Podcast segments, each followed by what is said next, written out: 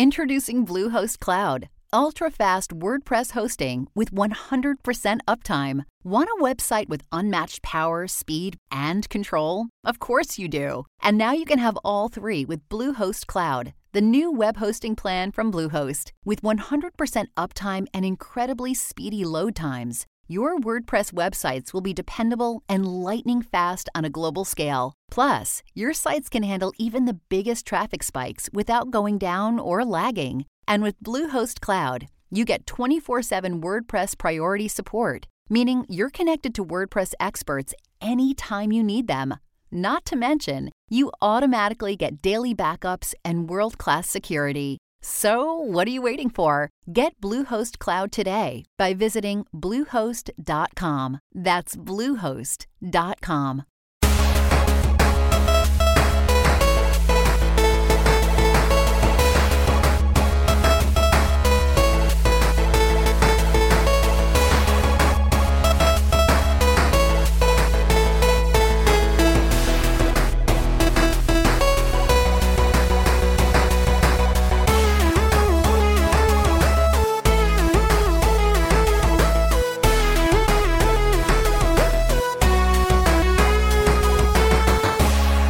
Hello and welcome, one and all, to the HP Podcast, episode number 252. We're getting old. Dave is here with me today, uh, repping Puma, one of our corporate sponsors. Thank you to Puma for sponsoring the show. That's not a real ad. Dave, how you doing? I'm good, thanks. How are you? I'm good. Tell me how the negotiations went with Puma in your most recent acquisition talks. The negotiations were short. Um, yeah, I bought two Puma shirts on the weekend, uh, mm-hmm. ten dollars a pop from uh, Winners, which I think is like your Marshalls. Okay, yeah. So they have like a bunch of like surplus designer brands or whatever. Yeah, or, uh, so yeah, or something like that. Can't go wrong. Can't yeah. go wrong. Well, you could go wrong. You didn't get the sponsorship deal. That yeah. I mean, but I mean, in terms of buying clothes, it's it's difficult to go wrong at Winners and or Marshalls. So yeah. Understood. Well, good to see you. Glad to see you're um, very bright and illuminated, and um, that that that has been rectified. Uh, Brandon, coming to us from a familiar yet unfamiliar location. I'm doing, doing all right today, Ben. I uh, yeah. The chat saying, "Holy shit, Brandon finally killed Dustin," uh, and yeah, that's not the case this time. I'm in the process of moving. Next right? time. And yeah. so uh, Dustin was kind enough to lend me the studio um, to uh, kind of ease the transition period until I get reset up. So very grateful to him yeah. um, for allowing me this space. He's got a much much nicer setup than me. I'm not jealous. I'm just observing. Uh, so should you don't have your like that that chair where you can like recline in it and have the screens above you like that's what your new setup's going to be right like a whole just like a a backwards racing the rig or something. Kind of, yeah. Like yeah. the leg straps and stuff that attach to the oh roof. My goodness, yes. Wait, the leg there straps? is all in due time. I gotta. Oh, I gotta find a couple structural supports, Dave, before I can, you know, some some beams before I can kind of. He called it the cockpit, yeah, so I, I, don't know. Something's going on. Yeah. Brandon, how many titular statues are there near uh, you right now that you could? I may not be a. Can you yeah, I mean, higher than I can count, I'd say. Um, but uh, you can't beat it, boys. I'm just glad to be back. It's been a couple weeks. Um, not the usual scenery, but nonetheless, yeah. glad to be here with the boys and glad to be here with Chad. So, well, it's kind of a throwback for those who don't know.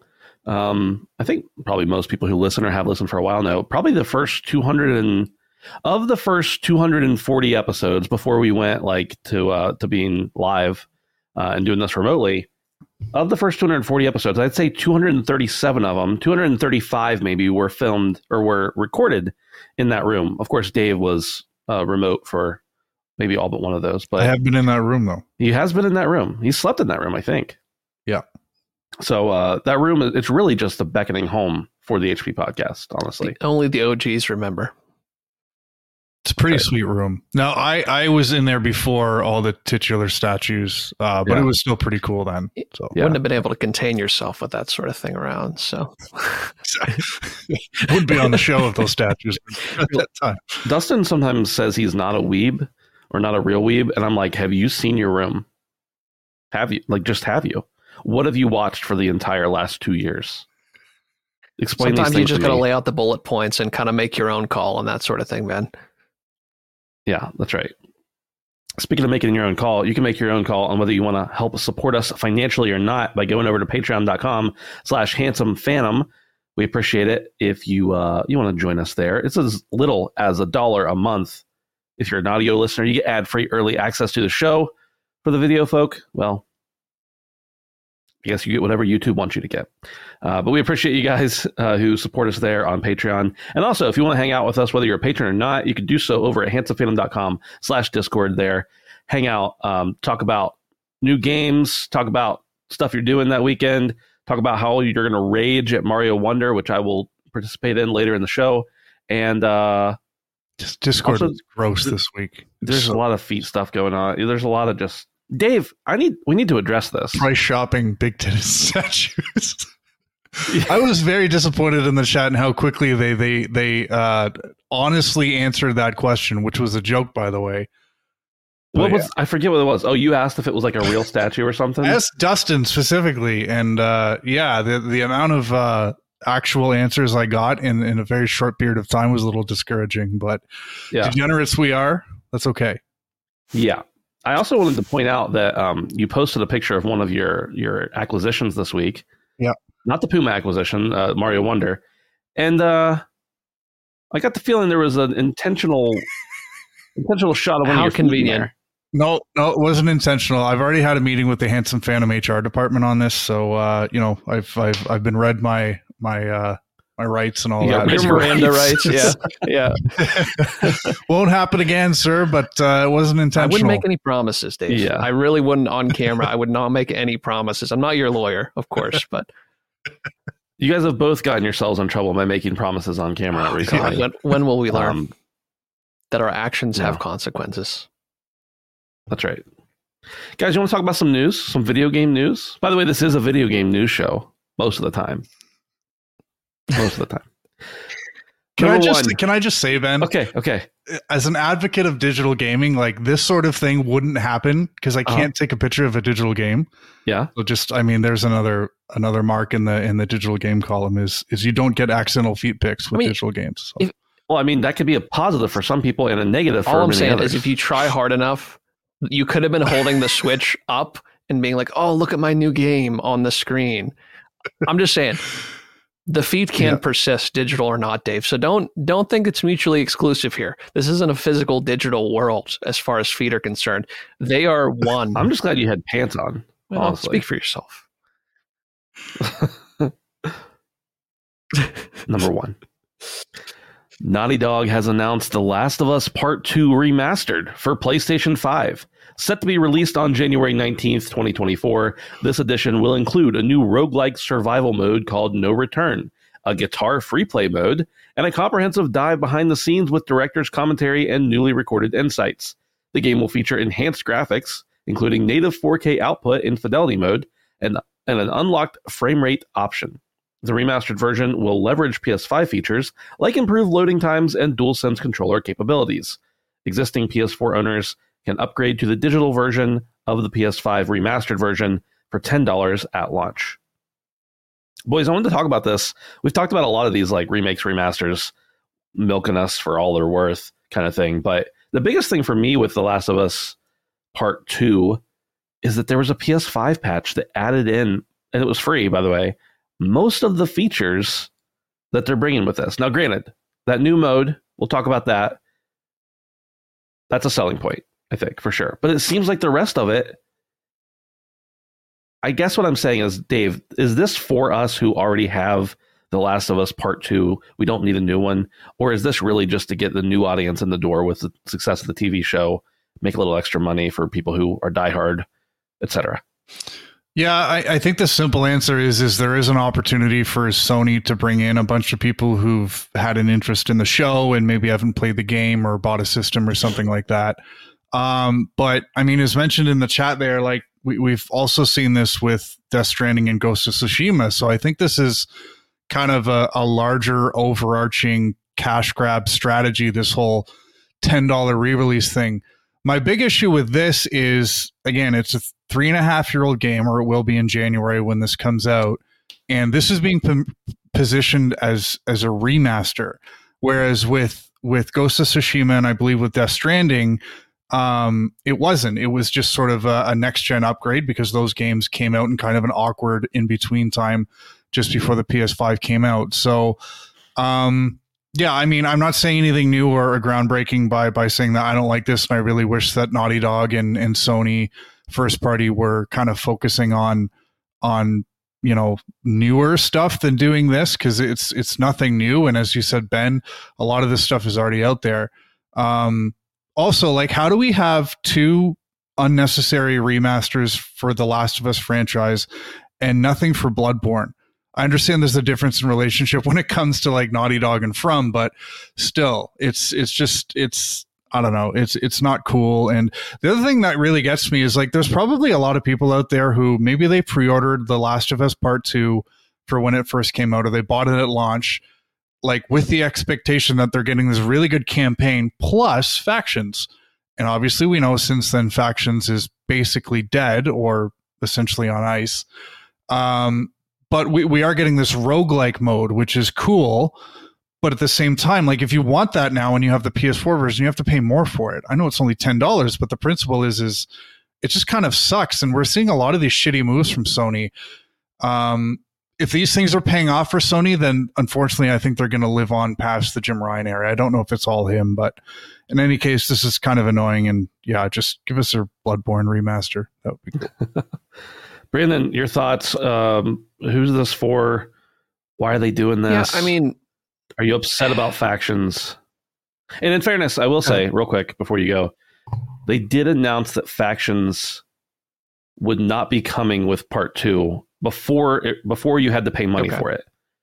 But they still led you. I mean, the marketing before that was that factions was going to be part of it, and now it's not. Right. So, yeah, I mean.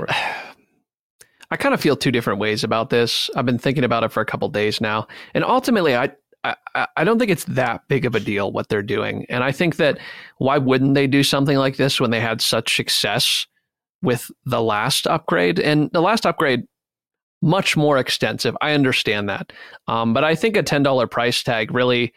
For people who are diehards of the series, there is value there. And I don't think that they wasted too many resources trying to put this thing together. I mean, they made it look better. They added a couple more features and all the extra content probably was already bagged in some fashion or another.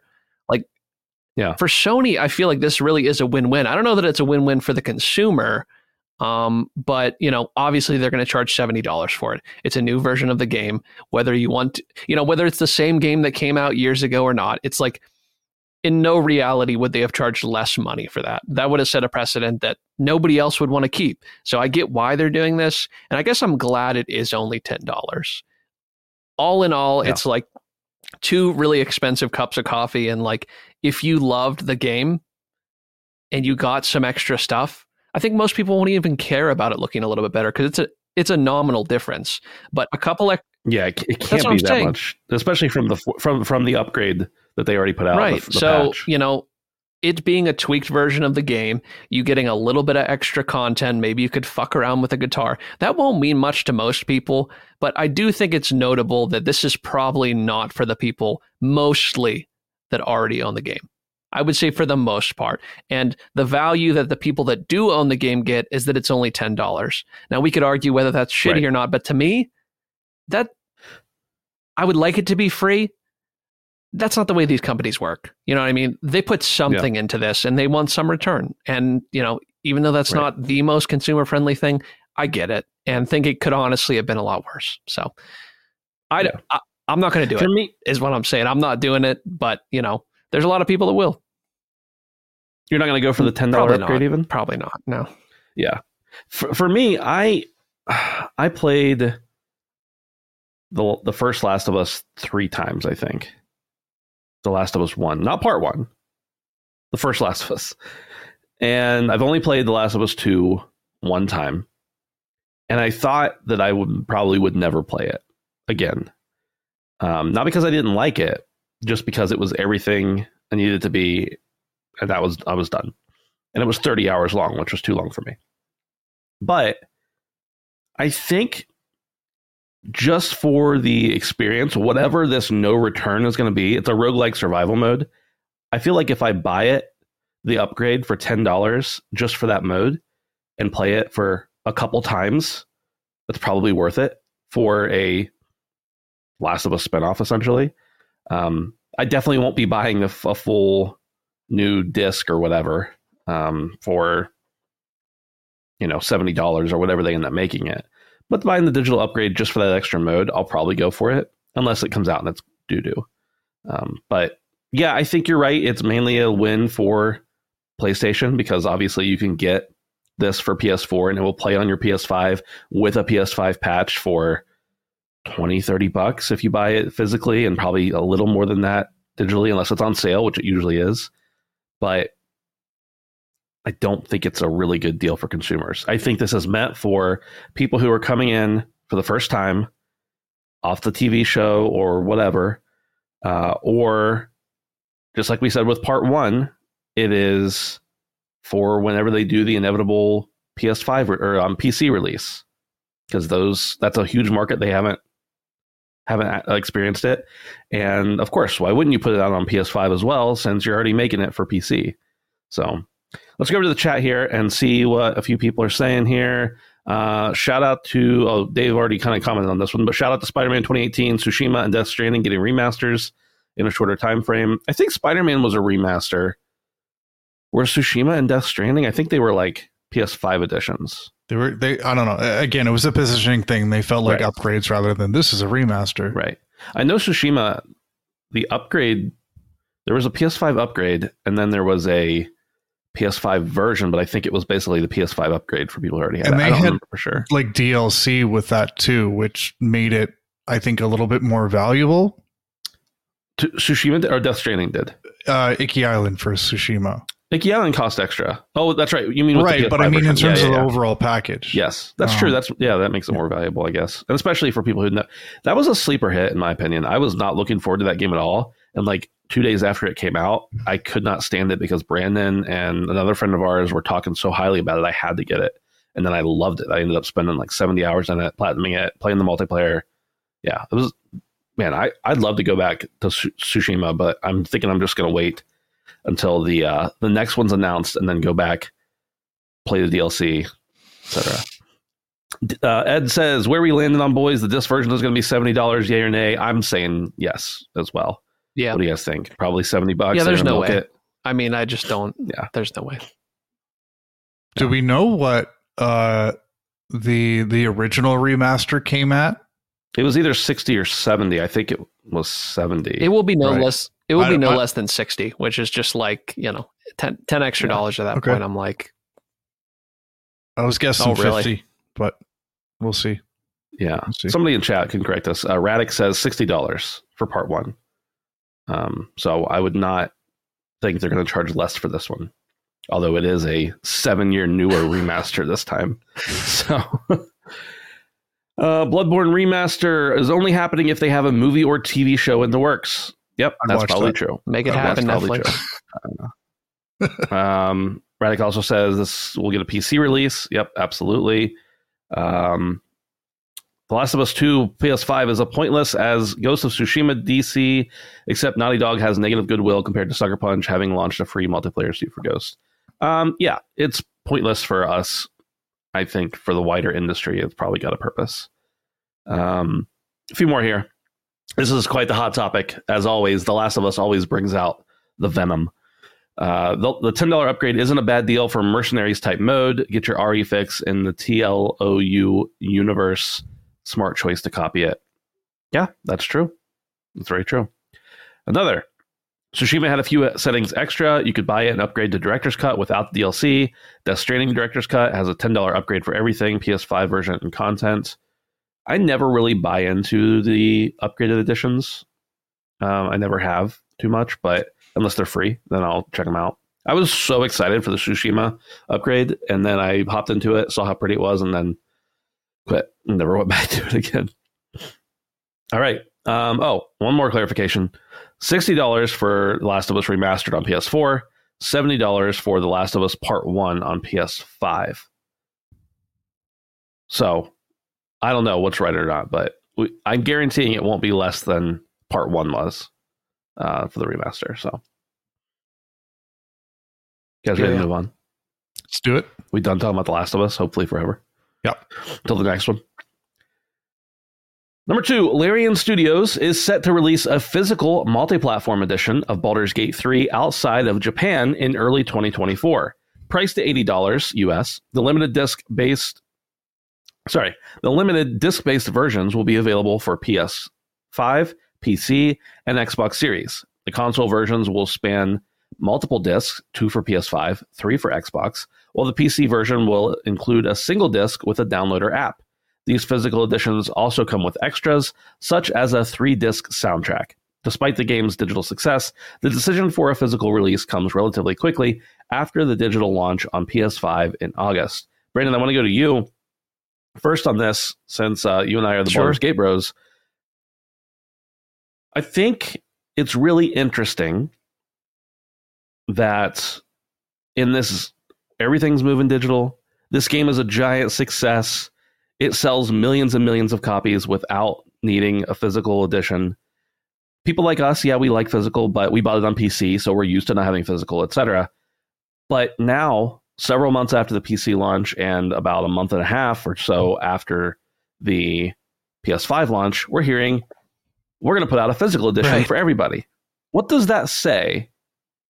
Is that more about desire for it, or is that something to do with industry trends? I don't I don't uh, is there demand then? I think there has to be demand and I think something that Baldur's Gate can do that a lot of other games cannot is I think Baldur's Gate to me and I think to a lot of people at least uh, you know based on the nominations this year at the Game Awards it's one of those games that is almost like a once in a span of many years type of game. It's like an outlier. It's like the lightning in the bottle type of game.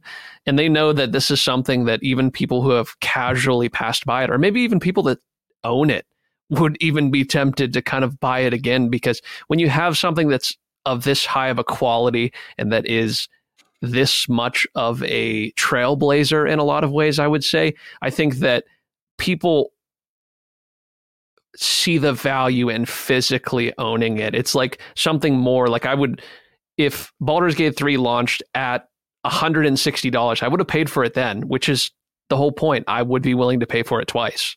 Um, so I think that this is just another added value for people who haven't bought in yet. And I think that there also is a big market for people who realize how monumental this game will be and how it will be talked about for years and years. And I don't know about you guys, but for me, that's something where I'm like, I want more. And the value in the the set you get here is actually pretty amazing compared to some other some other games that have come out recently. I mean, what what they're offering with it. Um, now, you know, I'm not going to buy a special edition for everything else aside from the game, but you know, it certainly doesn't hurt that there's a lot of cool shit with it as well. So, yeah, Dave, I know you're not a you haven't played Baldur's Gate and you're not a physical guy, but what do you think of this move to, you know, after release and saying there would be no physical copy, put out a physical copy? Yeah, I mean, the funny thing with this game is given how well it was received, uh, I think what I read was they they've sold over two, 22 million copies, and I wouldn't be surprised if they sold another 22 million physical copies because that's how much people love this game, and they would double dip. But I don't know. There's two ways to look at this. In one case, maybe Larian misread the market slightly and didn't really think that the game would be this this much of a hit, and and it wasn't worth going to physical release. Um, the other way to look at it is maybe Larian did know, or uh, you know, they were confident in their in their release, and they thought, let's initially release this physically, or sorry, digitally, where you know we're going to make a little bit more per unit which it may just be a nominal amount, but you multiply that by 22 million and, and the extra revenue on selling a digital copy versus a physical is a lot more. So maybe that's the strategy. And maybe we'll see more of this going forward where an initial release is digital, get all the early adopters to buy digital and then re, uh, have a have a follow up release physical. Again, I, I don't think we're realistically going to see this with too many games, but maybe that was the approach. Is is is let's let's make all of our money on digital, and then put that physical out later for those who want it as a collector's piece or or the late adopters or whatever it might be. But um, yeah, it's an interesting situation. I suspect that it, it's probably the latter there, where um, Larian knows what they're doing, and they they knew they were going to sell a lot uh, on PC, and and thus they went digital only. So um, yeah, it's a yeah. good package, though. I agree with you, Brandon. It's really good. Yeah. Uh, it is interesting. There's some comments in chat.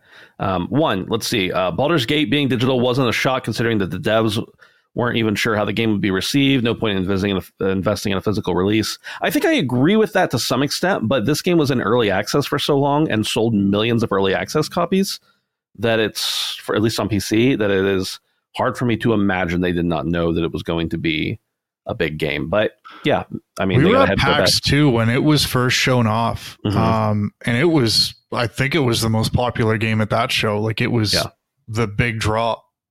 So yeah. yeah.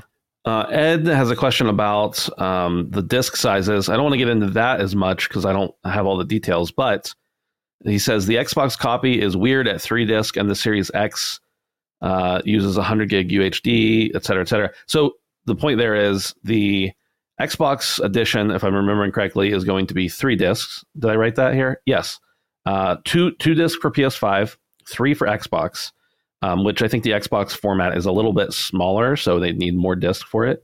Uh, and then the PC version is going to be a single disk that presumably the disk will just unlock the download uh, or come with a code or something along those lines. Uh, so that's interesting. It is. This is a game I want to play mostly on PC. That's where I've played it so far. Uh, I might end up buying a PS5 copy if there's availability once it drops in price eventually, but maybe it won't be since, you know, we'll get into that too. But uh, it is interesting that even though it's a physical edition, it's still going to be uh, a digital edition because it's just unlocking it, which is the way a lot of games go now. So, uh, is there anything else physical with this though? It, it looks like it's just uh, it's coming with extras, but like a three disc soundtrack. I don't know if that's physical or digital. I don't know who wants a three CDs for a soundtrack these days anyway, because I don't even know anybody with a CD player. But I don't know. I didn't see where else, uh, what else was coming with it. But I don't even have a disk drive in my PC. I took it out to make space for my uh, graphics card because it didn't have enough room. So uh, I just got an empty hole in the front of my computer. So, but yeah, it's all it's all really interesting. Um, curious to see which version of the game, how many patches they'll have on there, etc. But I think it's good for people who want a copy. I think some people are probably feeling jaded because they already bought it digitally because that was that was going to be the only way to buy it. And those people, some of those people, including some of us, may have uh, opted for the physical version. But yeah, I don't know. It's interesting. Uh, Bonehead, brain dead, digital only ass backward thinking. I should fist fight Phil Spencer and bring brass knuckles. Okay, um, that's a little extreme. Sounds like a Sony pony um, mentality right there. That's definitely a Sony, Sony mentality. Uh, Ed says, if I'm not mistaken, Xbox was selling Series X and S games on a single disc, and you basically needed a Series X update, et cetera, et cetera. So yeah, a little discussion in the chat about what format is used and and why um, why it's going to be that difference. Um, I'm just curious to see how many cartridges the Switch version will be on. Dave, any insight there for us? Sorry, can you repeat that? I had pulled out my headphone for a second. I said I'm just curious to see how many cartridges it's going to take for the Switch edition. I was just uh, going to say I'm holding out for that. Yeah. I, have been saying Baldur's Gate on Switch is that's that's the native platform. That's where it's. That's at. the new the new wave. It's going to be your only game on there, so I hope you like it. only, and you're gonna have to switch SD cards like every time you get into a fight. New yeah, SD card in between Sorry. loading screens. You're gonna have to hook up like a diesel generator to it just to power the. Oh, All right, moving on. One of our favorite studios to talk about, or favorite publishers to talk about, Annapurna Interactive has acquired the South African studio 24 Bit Games. The deal aims to assist 24 bit games in expanding its development team. The South African studio has previously engaged in porting and co development work for both indie and AAA studios. Notable collaborations between Annapurna and 24 bit games include titles such as Neon White and Cocoon. The acquisition signifies Annapurna's commitment to quality and its anticipation of growth and expansion opportunities with 24 bit games. The financial details of the deal have not been disclosed. Brandon, we'll hop yeah. over to you first. Neon White, you know, I was the champion, but everybody sure. forgot that by the time it, sure. it became popular. Uh, you know, I'm not going to hold that sure. against anyone, but um, this developer, I, have been hearing great things about Cocoon, especially in our Discord. By the way, uh, handsomephantom.com slash Discord to join up on the Discord. Uh, I've been hearing great things about this Cocoon game. I haven't downloaded, I have not checked it out yet on Game Pass. But anyway, what are your thoughts on uh, Annapurna making their first acquisition, is, getting their own? Yeah, developer? this is fantastic. Um, not only are they acquiring a studio, which I have had some experience with, and I've heard nothing but good things, but as we've said, Annapurna, we have a, a good relationship with them. Um, at every single PAX we've been to, we've played. I, I, think we've almost played every single game, if not every single game that they have at their booth every single time. Uh, they used to hunt know, us down dude. and ask And I'm not mad yeah, about it. Yeah. Their games are good. I like yeah. them. They have amazing art style. And clearly, I've said this for years on the show, is that they have a vision of what they want and they very rarely miss. Now, I'm not saying we get 10 out of 10 mm-hmm. experiences every time, but we got a quality studio here. And I'm glad to see that they picked up some other notable talent. This is a win win. This is truly a win win. And in a world of acquisitions that are, um, I don't want to say discouraging, but something that I think could be maniacal or evil at some point or be a net negative for society or, uh, you know, us. Um, this is positive, and I'm really, really.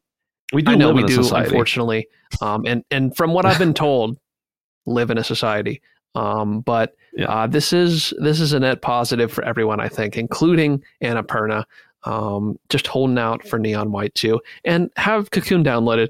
I'm not sure if I'll like it, but I was considering trying it out. So, yeah, yeah, I was seeing some buzz uh, about it, and then some people in the Discord whose opinions I uh, don't hate. You know, I'm not gonna say value because I don't want to give them more credibility, but that I at least don't hate. Uh, said that it was um, it was awesome. So that's a glowing. That's a glowing compliment coming from Ben. I don't hate you. I don't. I didn't say I didn't hate them. I said I didn't hate their opinions on video games. There's a major difference. That's actually there, pretty good. Okay? You, you, guys should run with that. Whoever that is, run with that because that's yeah. Put High that praise. on your resume right now. Just change your name in Discord to Ben doesn't hate my game your, opinions. Your LinkedIn headline is Ben doesn't hate me. Yeah, yeah. I will put community notes on that though, just to make sure you know that it's not you; it's the game opinions yeah. uh, that you have. Yeah, I'm excited. Um, Dave, you've been a big fan of Annapurna published games as well, and I don't know if you got a chance to check out Cocoon or Neon White, but uh, I would recommend at least Neon White highly to anybody who likes fast paced, well, just fast paced run and gun kind of games. Um, it's, yeah. a, it's a lot of fun. I think after all the chat about uh, Cocoon this weekend on on the Discord, I, I checked it out and it definitely looks a little bit more up my alley. Um, but yeah, 24 bit games. This is interesting, and I, I kind of suspect that maybe 24 bit has had a little bit more involvement in these games than just porting and developing. Um, you know, the, both of these games were very positively received, and uh, 24 bit games on their website actually has uh, other pretty high profile Annapurna games listed as games they've worked on, including um, Maquette, 12 Minutes, and Broforce. Oh, wow. Yeah. Um, so, I mean, this they've had, you know, a long relationship with Annapurna. Um, so, yeah, whatever their first solo project, it, well, not solo, but, you know, with it, project that they are uh, accountable for primarily. I think whatever it is is going to be um, pretty high profile in terms of Annapurna stuff. So looking forward to that for sure. It looks like they worked on Gone Home and Tacoma as well. Um, Heave Ho, that was a big one. It didn't really strike a chord with me, but it was definitely a hit. Um, so they, they, okay, so they've apparently been working with Annapurna for a long time, but specifically on these couple games. So I was sure when I was going to see uh, the Pathless on there, but it wasn't. Just, oh yeah. yeah, yeah. The Pathless is um, maybe one of the most overlooked hits, like not hits, the most overlooked quality games of the PS5 generation. I really think that game is special. And I can't explain why, other than that, like when I played it, I felt like I've never experienced Zen or whatever kind of new age bullshit that is. But um, if there was, if I've ever been anywhere close, that was it uh, to feeling at one with the world, I guess you could say. So Annapurna, amazing publisher. They never, almost never miss. And then um, 24-bit seems to be a, a, major win in my book. And yes, Brandon, in a world of discouraging uh, acquisitions and layoffs and everything else, I think this is a good one because if you can provide a, a, small studio like this, getting firepower from a, a small publisher that has nothing but quality, amazing, amazing. Uh, comments in chat: Cocoon rules. That's good to hear. Um, Annapurna was founded by former Sony Santa Monica devs who worked on the XDev team. They assisted games like Journey, Unfinished Swan, etc. Nice. I did not know about that. Um, oh, as far as Annapurna, yeah, I kind of I feel like I did remember that, but it looks like a Radic wrote that like a Chat GPT response somehow. I don't know. Copy and of that from Wikipedia. But it's funny. Journey makes a lot of sense when you yeah. look at games like The Pathless and Cocoon and stuff like that. Like you really see those kind of parallels and inspirations. So for yeah. sure, yeah, cool. Moving on, one of my favorite topics, and I know Brandon's in love with this one as well. The NieR series, created by Yoko Taro, is confirmed to continue as long as Yoko Taro is involved. The announcement was made during a presentation at the South Korean G Star conference by producer Yosuke Sato. I think I pronounced that correctly. I'm not good with Asian pronunciations. Who pledged the series continuation as long as Yoko Taro is, quote, alive and kicking. While no concrete details about future projects were shared, Sato hinted at an unannounced collaboration between the two with hopes to reveal more next year. Brandon, I got to go to you first. One of your favorite games of all time, NieR Automata you know, the the creator of that, Yoko Taro, says uh, it sounds like there's going to be more as long as he's alive. Please do not assassinate him, Brandon. Don't sign me up for anything, Ben. Don't put these thoughts in my head. Um, no, this is good, man. Honestly, I give NieR a lot of shit, and that's mostly because everybody circle jerks around it in a in a in a like uh, propeller fashion. Um, but uh, it's a good game. I played a couple endings. I don't know why I didn't stick with it. Um, I enjoyed the time I had, and I think that it has a very high mark of quality. Um, and I accept, uh, I especially appreciated the soundtrack. Um, was was ten out of ten as far as I'm concerned. But yeah, this is good. Yeah. I feel like th- I'm hopeful for my relationship with NieR in the future because I feel like it was a hair away from being something I would love. So as the yeah. series develops more, who knows? Maybe I'll go back. Maybe I'll like the next one better. Maybe the combat will be better, but it's not. Yeah, that's a shame that you think that. Um, Dave, we talked a little while back about uh, you checking out NieR Automata, and you didn't. And I want to know what the hell's wrong with you. Um, I'm scared of that game. You should be. uh, but also, I'm kind of confused now. So, like, if I were to want to get into the series, and I'm not, I'm not expecting to play a game and know all of the lore, kind of getting right into it. But like, where do I start? Like, is Autumn uh, Automata a good a good start, or is like I know Replicant was like a remake of a game that actually came out before mm-hmm. Automata, and I know there's Drakengard and and uh, gestalt in that. I guess that's a little bit too obscure, but wh- where do I start, Ben?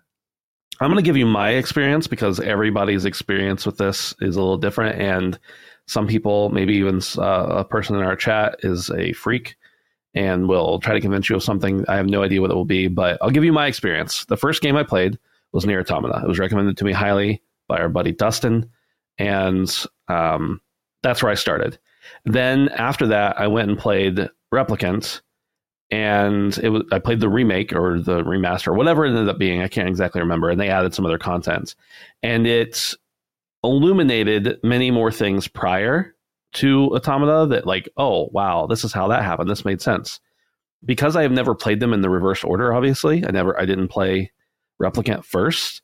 It's hard for me to say whether that would be more impactful or less. I felt like getting the background on that stuff after I played it was incredibly illuminating um, but I think for someone who maybe played them in a different order, that would be different. The very first game in the series, uh, I never have touched. I don't even know that I've seen anything of it. I've just, I'm one of those guys who have gone back. I, like, I'm not usually this person, but for NieR specifically, I went back and like read a bunch of stuff. I ordered all the graphic novels and, and uh, the books and the short stories and everything else and read all those. But that was all after the experience. So I think you could easily start with Automata because I do think that is the best game of the three personally. Um, the three or four or five, depending on how you want to look at it. But I think that's the best one And if you love that game enough, if you like that game, it will be easy to go back to the other games that I feel are lesser, uh, a little more grindy, a little more, a little worse combat. Which I know Brandon thinks Automata's combat is bad. I don't. I think it's really good. But I'd say Automata. But if you wanted to, you could start with Replicant. But I don't think that they are. I don't think that Replicant gives you a really good feel of what Automata is actually like. They're they're very different, but if the lore means something to you, then you'll want to go back to Replicant. That's just my opinion. Fair enough.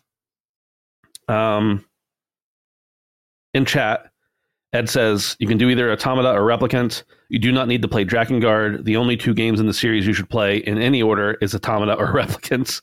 Um, so, uh, yeah, that's pretty much my basic opinion as well. But I, I definitely think knowing your playstyle and your games and, and how you like games, and also the length of these games, I think Automata is a solid start. And if you never go back to Replicant, you're still fine. If you start with Replicant and never see Automata, I think you're doing yourself a disservice. But again, just my opinion. Also, Brandon's kicked off the show. Um, he didn't say this on the show, but the other night he said, well, he did just say it a minute ago, but the other night he said something about, uh, I'm sorry that Automata's uh, combat is ass. And I honestly wanted to throw a chair at him when he said that. I also just like getting you guys um, riled up. But, but it is ass. So. I think you were also um, maybe mildly intoxicated no, when you no, said no, it. No, no, no, no, no.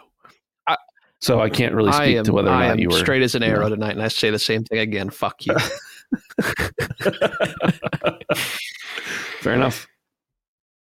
All right, moving on. I originally had these as two separate stories, I, and I, they still are, but I'm just going to read them together. Uh, Amazon Games is laying off 180 employees, primarily affecting its Prime related offerings.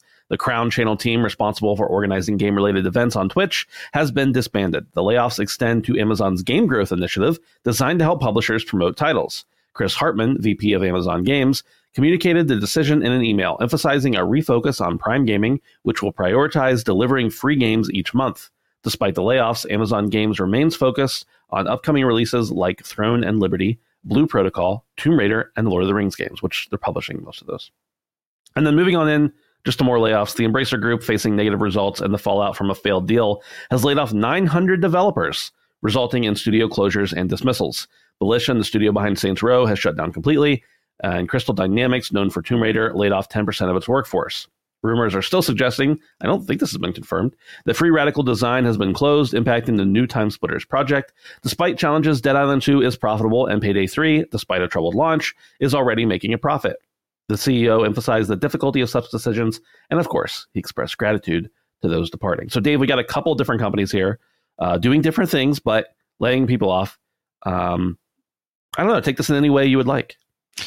Yeah, I, I find the Embracer thing kind of interesting, uh, especially with the the failed deal um, that it refers to there. I did a little bit more reading on that. I don't know if we talked about this, but I, I guess this went down in the in the summer. But Embracer had, uh, I guess, a deal in theory worked out with a company called the Savvy Group that was backed by the Saudi Public Investment Fund, so Saudi money. Uh, that was apparently worth like two billion dollars or some ridiculous amount of money and um, apparently this this group had already given Embracer like a billion dollars in acquisition money. So I'm kind of wondering like if if Embracer got a little bit ahead of themselves with some of these acquisitions and because some money had already changed hands, they had started started gobbling up some some developers. And then of course when this deal fell through suddenly that that future capital isn't going to be there. So um yeah, I, I don't know what's really going on at Embracer Group or why this deal fell through or what the implications would have been long term, but it's uh, there's there's some there's some questionable sort of investment practices that are that seem to be coming through the video game industry. So too bad, obviously, for people who have lost their jobs. And I hope that we don't start to see um, beloved franchise kind of go on ice because of investment, you know, practices like this. But uh, yeah, I don't know. I, I really want another Tomb Raider. I do because they were they're yeah. really good games, and uh, I hope you know they they don't get uh, get put out for too long because of stuff like this. So, yeah, Brandon, I think um, it was really I don't want to say obvious, but it was really uh, eye opening when every week we were discussing a new Embracer acquisition. and you know some of them were great and some of them were mid developers. And we look at it and we were like, well, how are they going to keep doing this? Well, now we know they weren't yeah. going to keep doing this. And we talked about the Saudi thing. Um, might have been one of the weeks, one of the few weeks that Dave wasn't here, but um, that whole deal falling through, obviously, uh, not great, but also like, I don't know. Do you put all your egg? Do you do you buy a bunch of shit just expecting that you're going to get a big cash injection? I don't know if that's a smart move. Yeah. Are we going to see them totally collapse? I mean, part of me wants well, actually, most of me wants that to happen, but not for the people involved, for the for the company's sake. But yeah, I mean, it was something that we really should have seen coming, and everybody being gobbled up by Embracer should have seen this coming. I mean, you just cannot sustain that large uh, of an intake of both money and talent and just keep it going. I mean, I don't think any company could have do it let alone you know backed by Saudi money or otherwise. So um, another sad story. Um, Amazon doesn't seem to be hit as bad. Um, I find it interesting because I feel like even if the games aren't making as much money, there could have probably been cuts in other places because they make profits through the roof. So I think that might be a little insight to Amazon's gaming presence in general is that it is underperforming in some way. Uh, and the best way to remedy that is to make cuts, even if they're making money everywhere else. Um, so I guess we're having two giants kind of hurting um, because they inflated too much. So yeah, it sucks, especially the numbers. I mean, would you say 900 some people from the one alone? Uh, that that hurts quite a bit. So doesn't doesn't get yeah. any easier anytime we talk about it. But you know, it really is important to understand the market, and I think this year will genuinely um, change not only how we view this sort of thing going forward, but how people in the industry decide to position themselves. Um, because it doesn't seem like many people are safe, especially especially with these giants. So. Yeah, it's interesting because um, at multiple points in the last couple years, uh, I wasn't like hardcore looking for a job or something, but I saw listings that appealed to me at both Amazon games, and I know someone who's there who's kind of a high up person that I thought I could reach out to this person and decided not to explore it ultimately. And then there was a pos- position with um, I can't remember who it was now, but somebody who's owned by Embracer. And I'm just thinking now, like, wow, I'm glad. I don't know that I would have gotten the jobs, but I'm glad I didn't apply because who knows? Like, right. I could have been chopped. But uh, one thing I wanted to bring up was specifically with Amazon. It's really interesting. I don't obviously they've had a couple hits. New World is still a decent sized game. I think there's still quite a few people who, who are playing that one, and it's a pay to play game plus, you know, obviously in game transactions as well. But Amazon is giving away in their gaming division, they're giving away a Twitch Prime sub, which for those who don't know, if you have an Amazon Prime account, you get an automatic free subscription to any channel every month. And when you do that, it counts just the same as a subscription for the streamer, and so they still end up getting about two fifty, two dollars and fifty cents. Um, so that's every month. So that is about what 30, 35 bucks a year out of your hundred and twenty dollar Amazon Prime subscription that they're just handing to someone. If you're using that, not everybody uses it, obviously. And then they're giving away all sorts of free games every month um, through through good old games or um, some other method just uh, on the Amazon Games platform. And I would assume, just like any subscription company, they are having to buy rights to give away those games. And sometimes they're really garbage little duds. And other times they're like, oh, wow, okay, it's an old game. It's Dishonored. You know, that's an old game now. Probably buy it for five or $10 on Steam, but it's still, they still had to pay for it to give it away, I would assume. So it's I'm really curious how their whole gaming division is generating money because I have Amazon Prime and I utilize those things because I have Amazon Prime. I don't sign up for Amazon Prime because of those things because I don't think overall they would pay for the subscription. So I'm just curious how Amazon is affording anything else in their game division when they are giving away so much stuff for free essentially. And it, again, many, many millions of people subscribe to Amazon Prime. A small portion of them probably actually taking advantage of these things, but I don't know. It's interesting, Dave. I know you've been in and out. You've you're just like every subscription. You sign up for for Amazon Prime when you need it, and then cancel it when you don't. But I don't know. Does that affect their their overall game, you know, sector? I think so. It, it's it, the thing is, is I, I think their their whole gaming involvement in the gaming business is is so much in its infancy that it probably isn't really making the money just yet. Um, but they do have successes, like you mentioned, such as you know New World, Lost Ark, and and stuff like that. Also interesting, uh, all of their games pretty much are MMOs. That yeah. just seems yeah. to be kind of what they do. Right. Um, but this this these game related events and, and whatever these people were doing as part of Amazon gaming, it seemed like a, a like a non direct revenue generator, and it probably was an initiative that a fair, had a fairly short leash.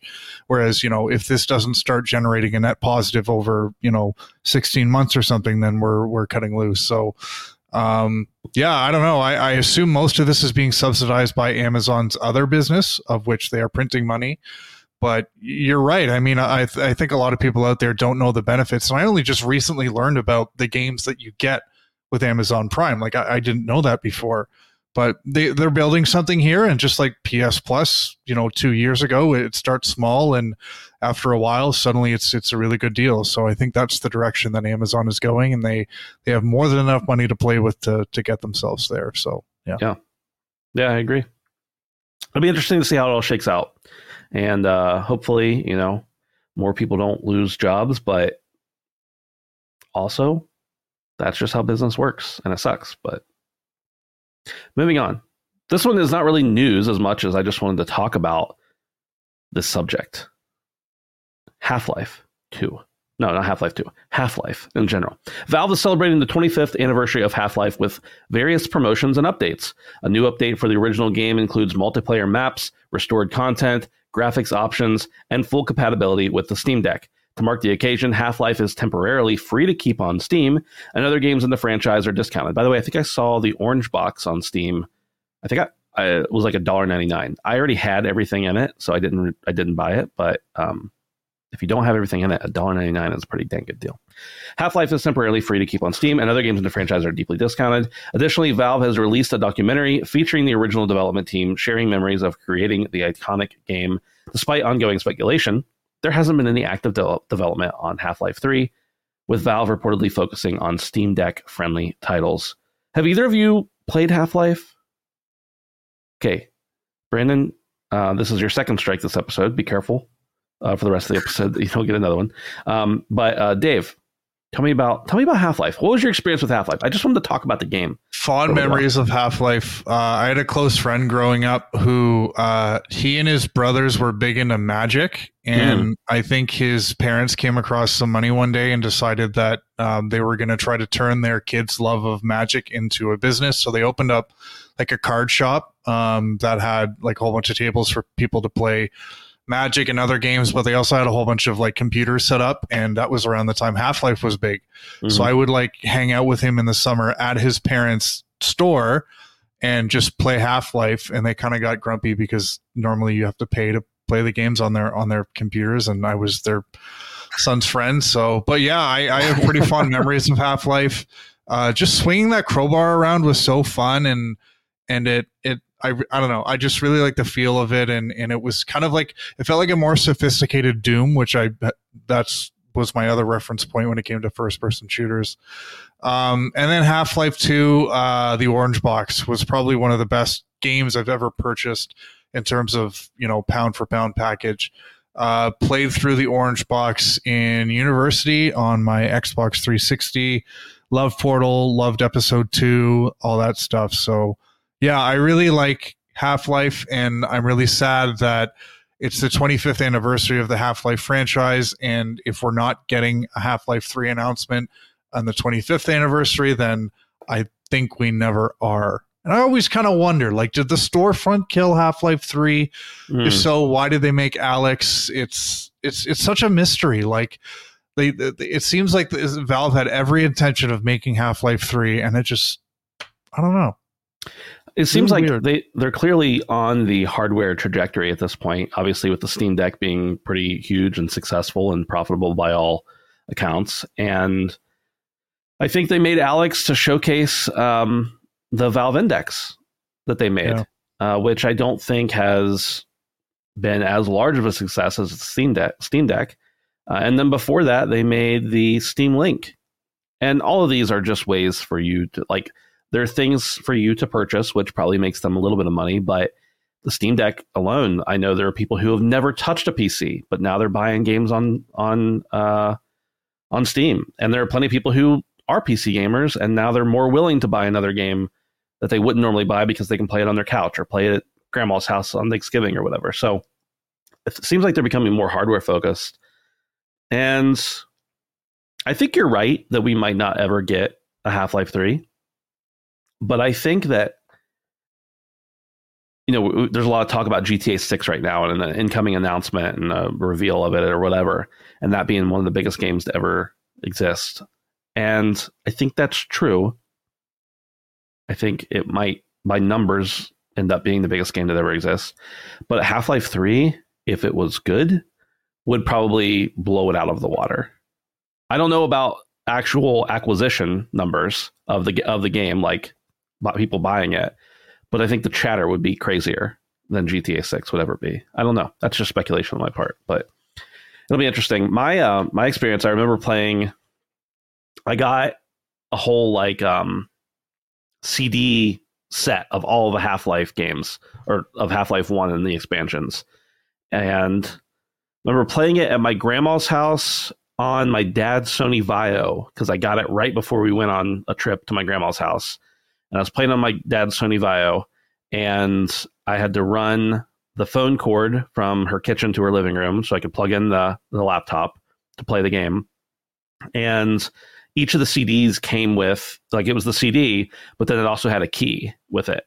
And I remember being really irritated that I had to go and download this stupid client named Steam in its infancy, infancy, and then redeem these codes because I was like, I have the disc. Why do I have to redeem them on this this stupid website? And so some things. I mean, I've not been as resistant to new storefronts since then, but um, I remember back when that came out, that was a very popular opinion that Steam was garbage because you had to download something else to play a game.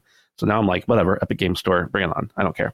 But anyway, uh, Half Life Two, phenomenal. Brandon, to bring you in on this, I think it's dated now and I think that some of that's apparent. But with as big of a first person shooter, first person games in general person as you are, and as someone who loves so many things that have been directly influenced by Half Life, I think you got to play. Yeah, it I might have to check it out. It there's no doubt that I've heard the praises of this game. Um, mm. Knowing myself, though, I don't know that it will be enough. Um, but I certainly be yeah. willing to give it a try. I I think that it's I think that long. of all old games, I would be most um, most intrigued by the by the idea of playing a first person shooter. So, yeah. A couple things in chat here. Uh, Campo Santo was making a version of Half Life Three, but got scared and pivoted to Alyx. Um, yes, that's true, and I think that any like at Valve, they're allowed to work on whatever they want if they get enough of a group. And I think Half Life 3 is one of those things that's like, do you really want to work on one of the most desired games ever, knowing that if it flops, your name is basically mud? Um, Dave is laughing and I'm holding off laughter because someone, and I know who this is, but someone named Hulk Hogan just entered into the chat and said in all capital letters, Well, let me tell you something, brother. You better play Half Life 1 and 2, brother. Let me tell you something. It's the greatest shooter to ever Maybe, exist. Brandon, what if I play NieR in 2024 and you play Half Life? Brandon doesn't care. I can't sign NieR. up for any more bets this year.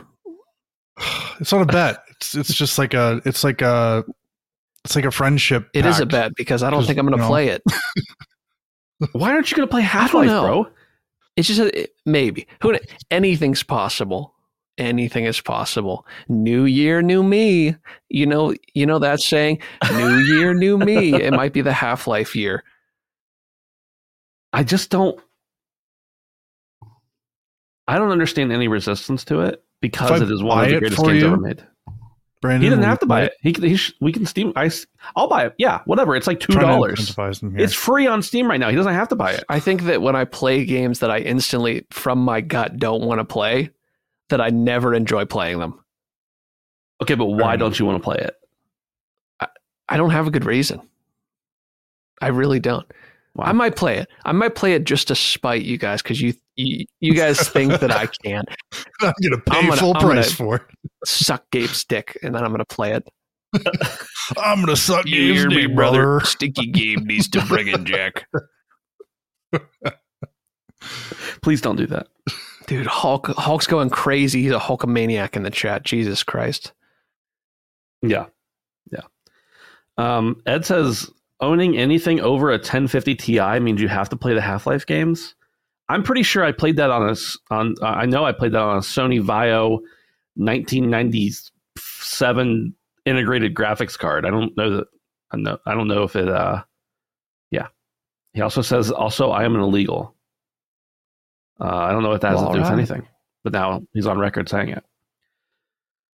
All right, boys, it's time to talk about what, we, what we've been playing. Brandon and I, you you and I share sure. a title, and because of your uh, your moving situation, it's the only title I think you've been able to play. But tell me about your experience this week in Fortnite OG, and I will chime in. Fortnite OG. Um, I'm back playing Fortnite again. I can't fucking believe I'm saying this. Um, for a while it was Destiny, like the game that kept coming back up over and over again. But Fortnite is the same thing, man. And I keep going back. And you know what the funniest part of it is? Is I'd say about half the time when I go back to Destiny, I have fun for more than like a couple hours. Fortnite, I almost always have fun when I go back. I don't know what it is, man. I don't know what it is. I'm having a ton of fun playing Fortnite OG. Um, it might be because we're fucking getting them dubs over and over. We got four wins last night in one night. Mm-hmm. Four victory royales in like two hours. My man. Um, and you know, nobody come at me in the chat. It's of, of course it's zero build. Um, we're we're old men at this rate. Um, we don't need to be yeah. competing with people who can't grow mustaches. Okay. Um, so you know, zero build is the way to go. I'm having a ton of fun with it. It is really cool to be back on the original map. Many, many good memories. It's not the OG map. It's called the OG map, but we were playing before OG OG. We were a part of the Founders yeah. Edition. We had Epic send us um, back when it was just Save the World. I remember. Yep.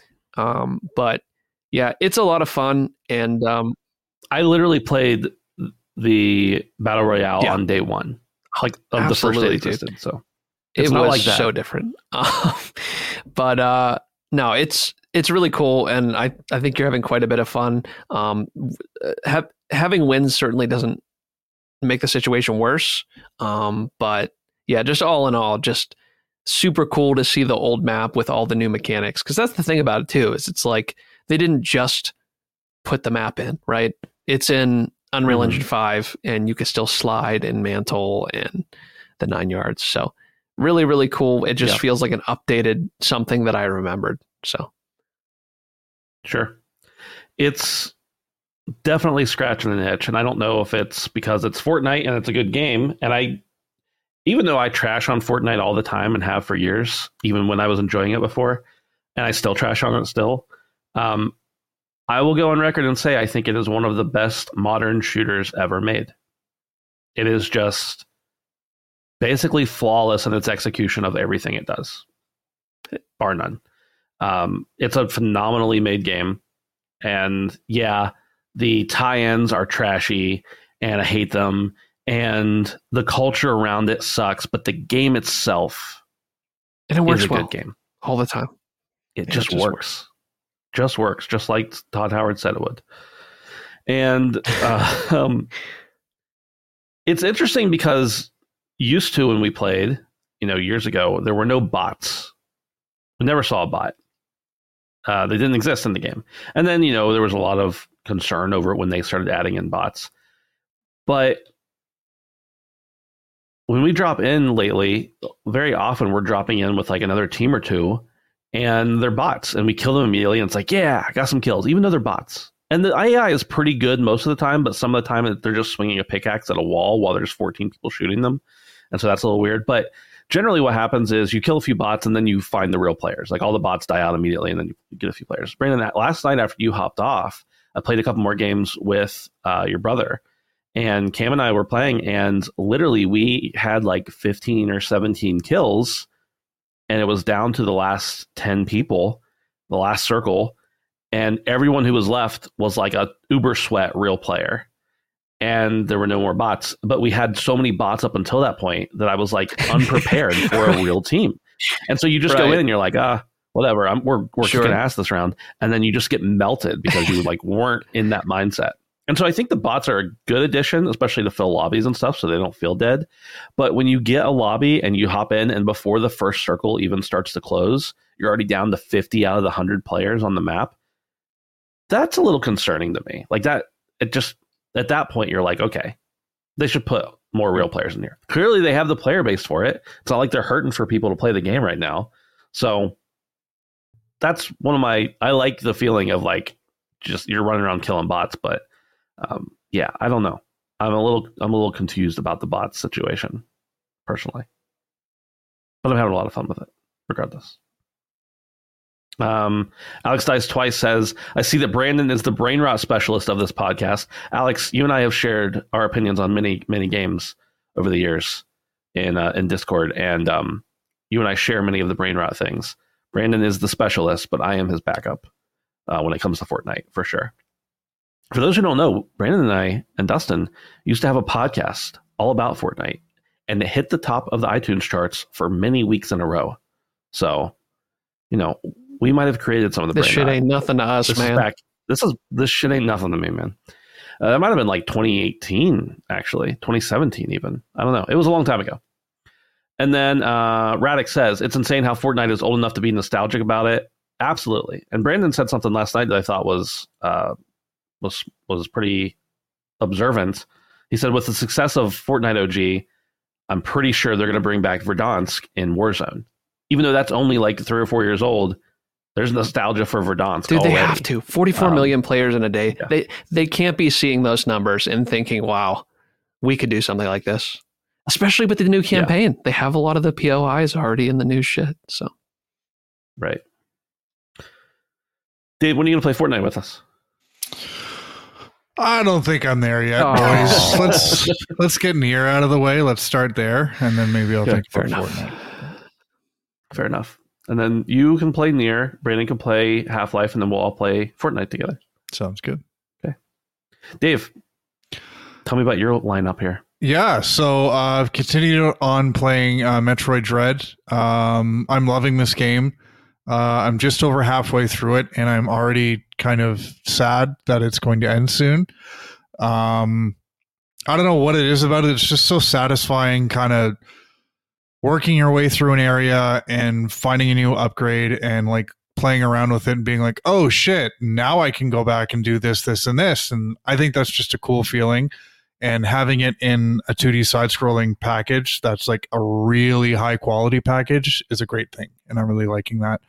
Um, with that said, I am confident now in saying that I'm on team fuck EMMIs. Um, they're just not fun. They're not cool.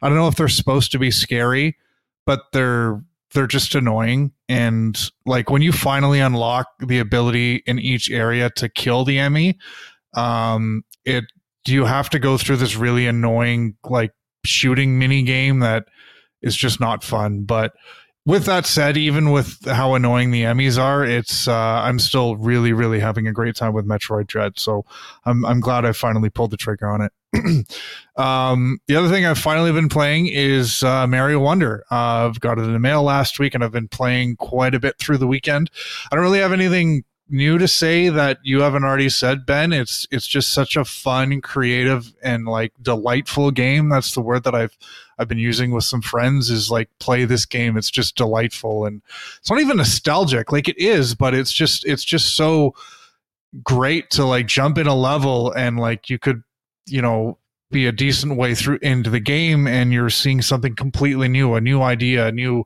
sort of platform and mechanic that you're using. So it's great. I, I, love that like you get the elephant like early on and you have to like squirt all over people. and you, you're collecting like you're building up your supply of, of seeds and spreading your seeds all around the kingdom and stuff and it's just like and the wonder flowers is like you guys cannot convince me that someone didn't like look at a level and be like guys here's what i think what if we did this level, but you're on LSD? That's what these fucking wonder flowers are. It's it's just like a complete trip, and like there's so much of that in this game. But in any case, yeah, I'm really liking Mario Wonder. It's um, it's I I said some pretty untoward things about the uh the 2D crop of Mario games, and I'd like to take them all back because I think I'm having a better time with this than I was with Odyssey. Um, just because it's a little bit more focused. Um, as I said, I'm playing it like like you are, Ben, where I'm like I'm not moving to a new level until I've gotten everything in the previous level. But I know for a fact when I when I get to the part of the game when the majority of levels are like four and five star levels, five star difficulties, I'm gonna say fuck this because I I know it's gonna get like Crash Bandicoot hard. Maybe not not that hard, but um, in any case, yeah, I'm having a really good time with uh, Mario Wonder. And yeah, some good Switch days for me lately. That's for yeah. sure. Nice. I've been spending literally. So I I platinumed Alan Wake two last week, the night before the show, I think, and then I was like, you know what? I'm just going to devote time to Mario Wonder right now because for some reason I have this thing in my head where I'm like, well, any game on a Switch has to be my secondary game. Well, right now it's my primary game. Uh, I don't know why I have that thought in my head, but I do. And so I've only been playing Fortnite and Mario Wonder and mostly Mario Wonder. And at this point, Dave, I have 100%ed every stage and every world except for the very, very secret last one. And it's not really a secret, but basically once you once you 100% all everything else and you get everything possible, you open up one more world. And I won't say exactly what this world is for those who may not want to know. But it is balls difficult. Part of it is that there are very few checkpoints and the level is incredibly long. Showcases many of the, many of the features throughout the game. So even after 100%ing everything, getting every blue check mark on every level, getting every blue check mark on every world, getting everything, I have spent somewhere between 175 and 225 lives on this last level. See, I don't want to get to a point where I hate it. I don't hate it. but for Because- I would hate I would hate that. I, I don't have that persistence, but Well, now it's a matter of I'm going to beat this and no one is going to convince me otherwise. The problem is because the checkpoints are so far apart. So you you run up, you get a checkpoint, and then you you know you have several more portions of that level to go, and then until you get another checkpoint. So if it takes you a long time in between those levels, you run out of lives, and eventually you know it's a game over, even though technically it just means you don't have that checkpoint anymore. So you have to start over. And the game actually gives you the option after you have cleared the whole game and unlocked that world. Maybe it does it before that, but I didn't notice it. To buy 100 lives specifically for that challenge. And so I've done that twice now. And um, I have gotten to the point where I have seen the flag at the end of this ultimate crazy challenge level three times. I've seen it.